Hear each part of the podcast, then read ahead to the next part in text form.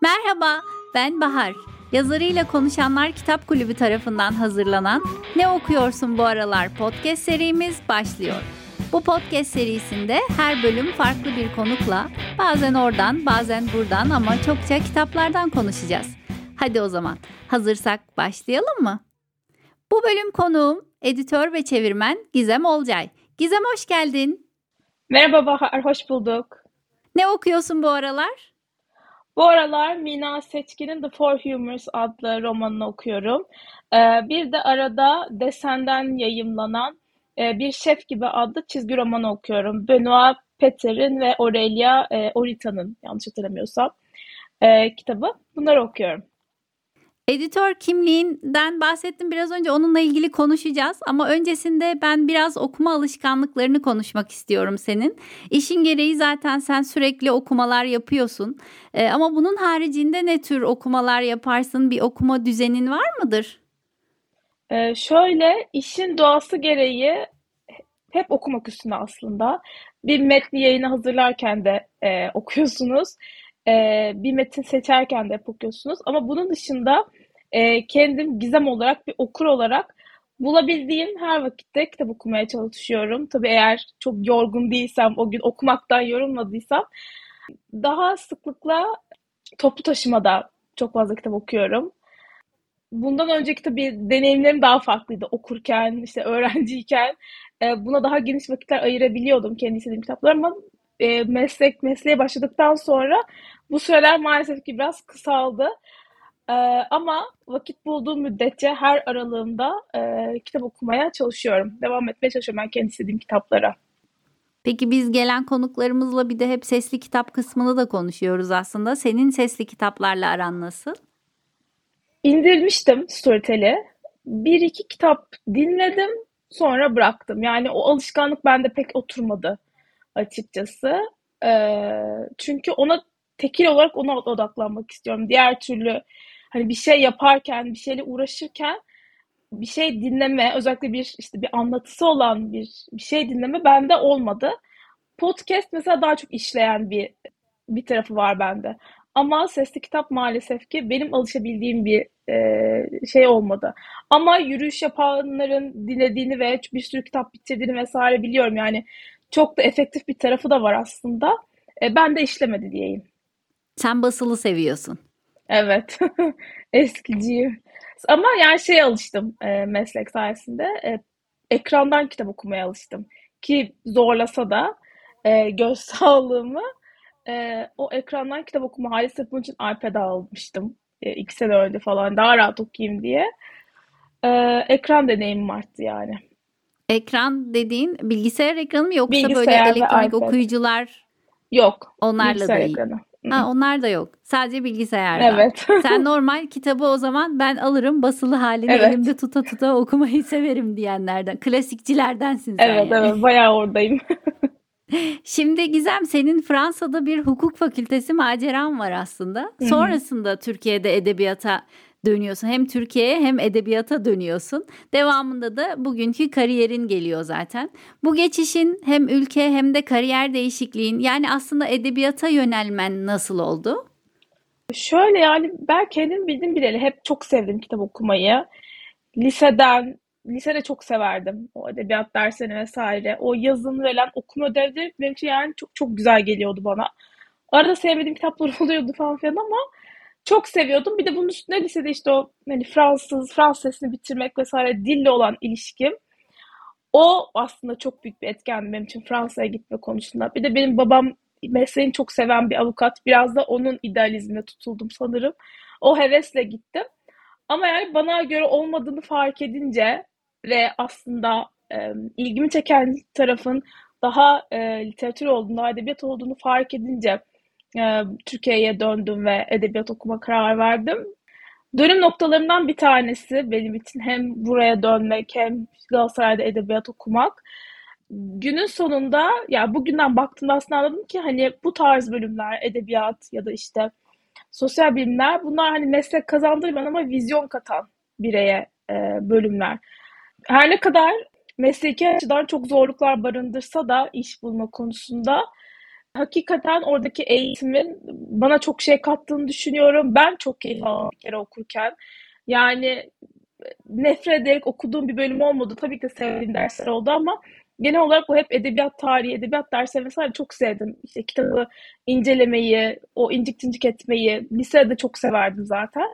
Hani bunu devam ettirmiş oldum. Dolayısıyla benim çok güzel bir yolculuktu. Peki ailen bunu nasıl karşıladı?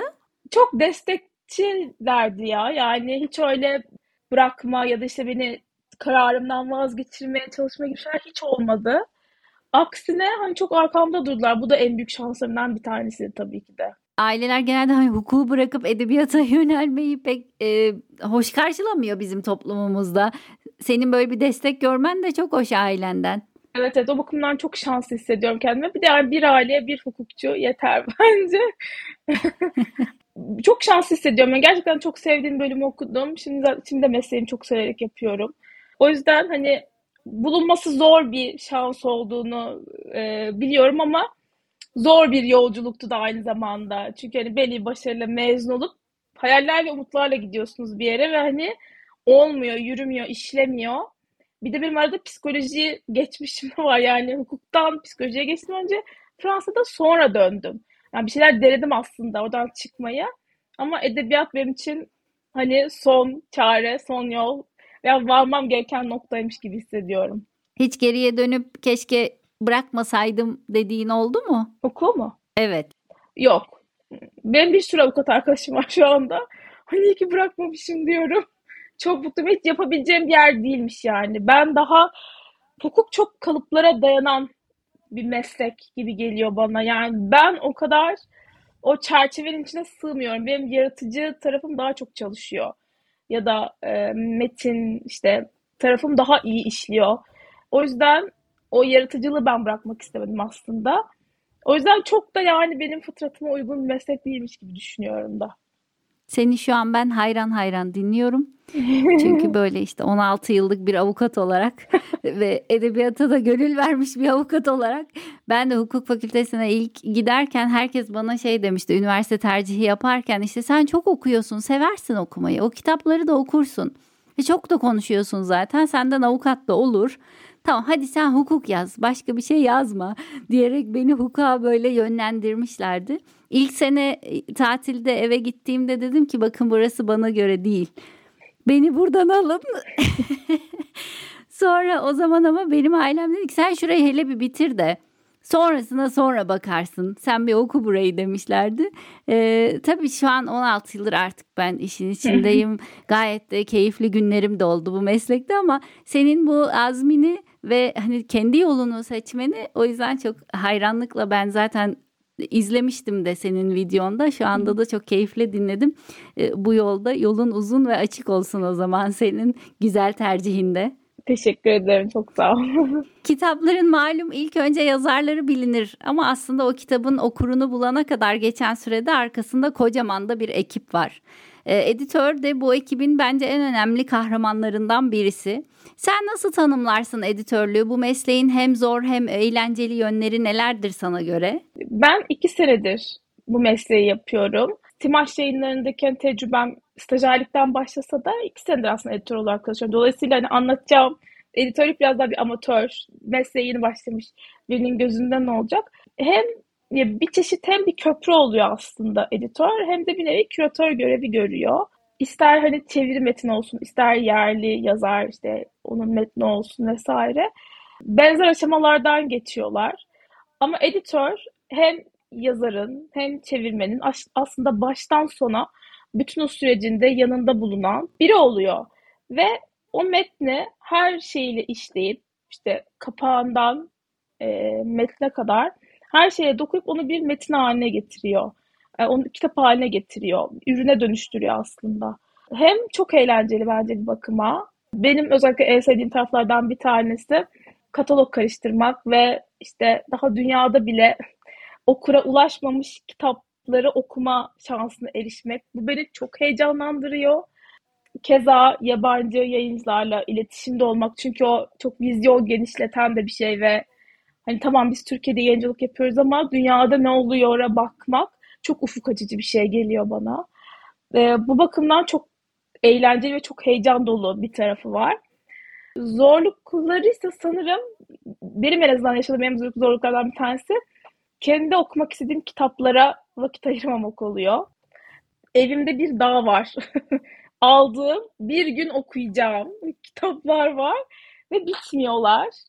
Ve onlara zaman yetiştiremiyorum. Bir de şöyle bir ayrım yaşadım e, mesleğe başladıktan sonra. Bir metni çalışmakla her ne kadar eylem aynı olsa da e, bir metni çalışırken ya da kendi işte istediğim bir kitabı okurken ki o okuma tecrübeleri bende ayrıştı. Çünkü bir tarafta daha teknik bir taraf bir şey yoğunlaşıyorsun ve daha farklı bir dikkatle okuyorsun. Yani okuma deneyimim ikiye ayrıldı gibi bir şey oldu. Bu bana çok enteresan geliyor. Yani hayatım hiç böyle bir yere gireceğini tahmin etmezdim bu deneyimin benim için. Çünkü çok küçüklükten beri çok severek yaptığım bir şey bir anda ikinci bir boyut kazandı şu an hayatımda. Bu çok enteresan geliyor. Bazen işte kendi istediğim kitapları okurken bir anda o her şeyi kritik eden gözüm devreye geliyor ve rahatsız oluyorum bazı yerlerde. Ve o işte o ses dinmiyor da bu bazen çok yıpratıcı olabiliyor. Böyle anlatabilirim zorluklarını. Hevesle başlayıp sonra editör gözüyle e, okuyunca biraz kitaptan böyle geri mi çekiliyorsun? Nasıl oluyor? Yani bazen çeviriye takılıyorum. Bazen cümlenin yapısına takı, takılıyorum. Niye böyle demiş ki? Niye böyle kurmuşlar ki? Allah Allah bunun acaba hani kaynak dildeki şey nasıldı? Cümle nasıldı? Bunları merak ediyorum. Ya da işte kenarına oturup küçük not alıyorum falan. Böyle e, bir takım aksiyonlar, reaksiyonlar geliştirdim kendi kendime. Senin bir de çevirmen kimliğin var. Ee, bir paylaşımından hatırlıyorum ben senin. Demiştin ki orada Küçük Prens'i ilk okuyuşumda kitaptan nefret etmiştim. Ama sonra e, gün oldu ve sen Küçük Prens'in yazarının hatta Küçük Prens'in gülüne de ilham olan eşiyle mektuplarının olduğu Mektuplar isimli kitabını çevirdin. Aslında çevirmenlik bir anlamda kitabı yeniden yazmak gibi mi biraz da bu sürecin nasıl oldu? Hatta bu sürecin sonunda Küçük Prens'e bakışın değişti mi? Ee, şöyle mektuplar benim e, ilk çeviri tecrübem ve hiç beklemediğim anda teklif geldi. Kitabı ben 6. sınıfta falan okumuştum ve hiç hoşlanmamıştım. Bir de o kitabın başlangıcı fil yutan bir yılan resmiyle başladığı için benim yılanlara inanılmaz bir fobim var. Çok e, yüzeysel bir yerden geliştirdiğim bir e, sevmemezlik bir de o kitaba karşı. Daha sonra lisede okudum. Hazırlıkta okudum. Selman Önal'ın ilk senesinde. O zaman daha normalleşti ama çok sevmedim de kitabı. Hani daha nötr bir yerde kaldı benim için kitap. Daha sonra e, işte iki sene önce e, kitabı yayın kuruluna çıkarmak için okumuştum orijinalden. E, ve kitap yayın kurulundan geçtikten sonra bir çevirmen arayışımız olmuştu. Benim aklımda birkaç kişi vardı ama onlardan red alınca yayın yönetmenimiz bana teklif etti. Ve hani ben de bir anda evet dedim olur yaparım dedim. Hani o da güvendi.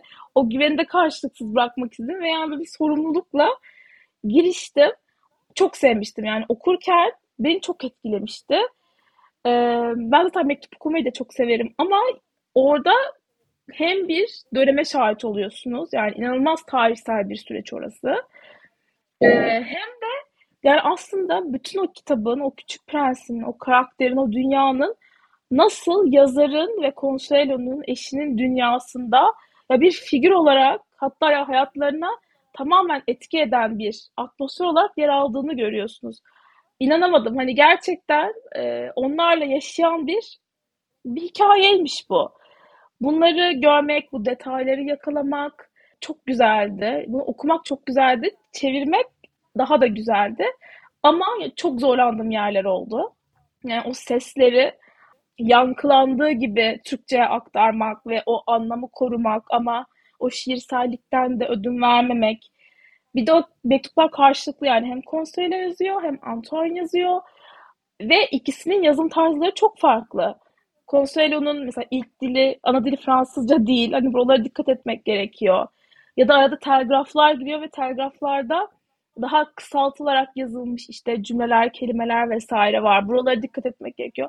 Gerçekten çok zorlandım. Ee, ki benim Galatasaray'da çeviri pratiğim de vardı. Yani o, Ona rağmen çok zorlandım. Bir ilk iş olduğu için hem. Ama çok keyifliydi. Yani çok çok güzel bir süreçti. Çok böyle gururla hatırlayacağım. Yani gurur ve biraz minnetle, gurur ve minnetle hatırlayacağım bir süreç oldu. Küçük Prens'e bakışım değişti mi? Yani şey görmek çok enteresandı işte. Bir yazarın dünyasına bir hikayenin bu kadar etki edişi, bu kadar onunla birlikte yolculuk edişi, onun tüm hayatına yayılışını görmek benim için çok enteresandı. Dolayısıyla özel bir yer kazanmış oldu benim gözümde. Bu soruyu özellikle sormak istemiştim çünkü kitabın başında senin de bir mektubun var aslında çevirmenin mektubu diye. Oradaki anlatımından yazarı bu mektuplar sayesinde daha iyi tanıdığını ve aslında hem yazara hem yazdıklarına bakışını etkilediğini anladım ben o mektubundan senin. O yüzden o Küçük Prens paylaşımının üzerine bunu sormak istemiştim sana. Teşekkür ediyorum e, anlatımın Rica için. ederim. O mektup bu iyi ki yazdım diyorum. Yani orada bir kendimi anlatmak istedim. Yani ne kadar çevirmen geri durması gerekse de bazı şeyleri açıklamak istedim orada. Hem çok kişisel bir tecrübe olduğu için hem de o zorlanışı aslında dürüstçe ifade etmek istediğim için öyle bir mektup gereği duyduk. Çok güzel olmuş. Şimdi çevirmenlik, editörlük tamam. Bu kısımlar güzel ama hiç yazmayı düşündün mü bu arada? Yok hiç düşünmedim. Yani üniversitenin ilk senelerinde böyle hevesim olsa da sonra ben kaybettim sanırım o e, heves mi demeliyim bilmiyorum yani tam karşılığı heves mi bilmiyorum ama yazarlığın ne kadar zor bir süreç olduğunu gördükçe ve işte editörlük editörlükte deneyim edindikçe o eleştirel tarafım daha baskın geldi. Yani şu mesela bir şeyler yazıyorum ama mesela çekmecemde saklıyorum ve saklamaya da devam edeceğim sanırım. Gün yüzüne çıkmayacak mı onlar? Yok. şu öyle öyle bir planım, öyle bir niyetim yok. Okur tarafında kalmak istiyorum. Okur ve editör tarafında kalmak istiyorum sanırım bir süre. Güzel. Şimdi sen hem çok iyi bir okursun evet hem editör hem de bir çevirmensin. O yüzden şimdi senin tavsiyelerini eminim çok merakla bekleyenler vardır podcast'i dinleyenlerden. E, peki Gizem Olcay'ın başucu kitapları nelerdir? Bize tavsiye edebileceği kitaplar hangileridir? Başucu demeliyim bilmiyorum ama benim ya benim çok sevdiğim yazarlar var. Margaret Yourcenar bunlardan bir tanesi ve ben onun kitaplarını e, üniversitedeyken ibadet eder gibi okudum. Hem Fransızcalarını okudum hem Türkçelerini okudum. Külliyatını bitirmedim bu arada ama okuduğum kitapları o kadar etkilendim ki çevirileri de keza çok güzeldir. Özellikle Hürümer çevirileri. Ee, bir ölüm bağışlamak benim en sevdiğim, okuduklarım arasında en sevdiğim Yursenar kitabı mesela. Çok çok tavsiye ederim. Müthiş bir e, anlatım gücü, çok güzel bir çeviri. Onun dışında Boris Vian çok severim yine Fransız edebiyatından. Mezarlarınıza tüküreceğim ve günlerin köpüğü. İnanılmaz bir kitap. Boris Vian'ı da keza bir entelektüel olarak çok severim. Türk yazarlardan düşündüğümde aklıma ilk gelen Sema Kaygusuz. Ee, müthiş bir dili var. Çok tekinsiz, ne zaman ne çıkacağı belli olmayan ve böyle diken üstünde okuduğum, tüylerim diken diken eden bir tarafı var. Bu kelime seçimlerinden de geliyor, anlattığı konudan da geliyor, anlatış biçiminden de geliyor. Ee, ne yazarsa okurum dediğim yazarlardan Sema Kargusuz. Onun dışında geçen sene okuyup çok sevdiğim e, Elif Batuman'ın Budalası var. Müthiş bir kitap. Yani bu kadar seveceğimi hiç tahmin etmezdim.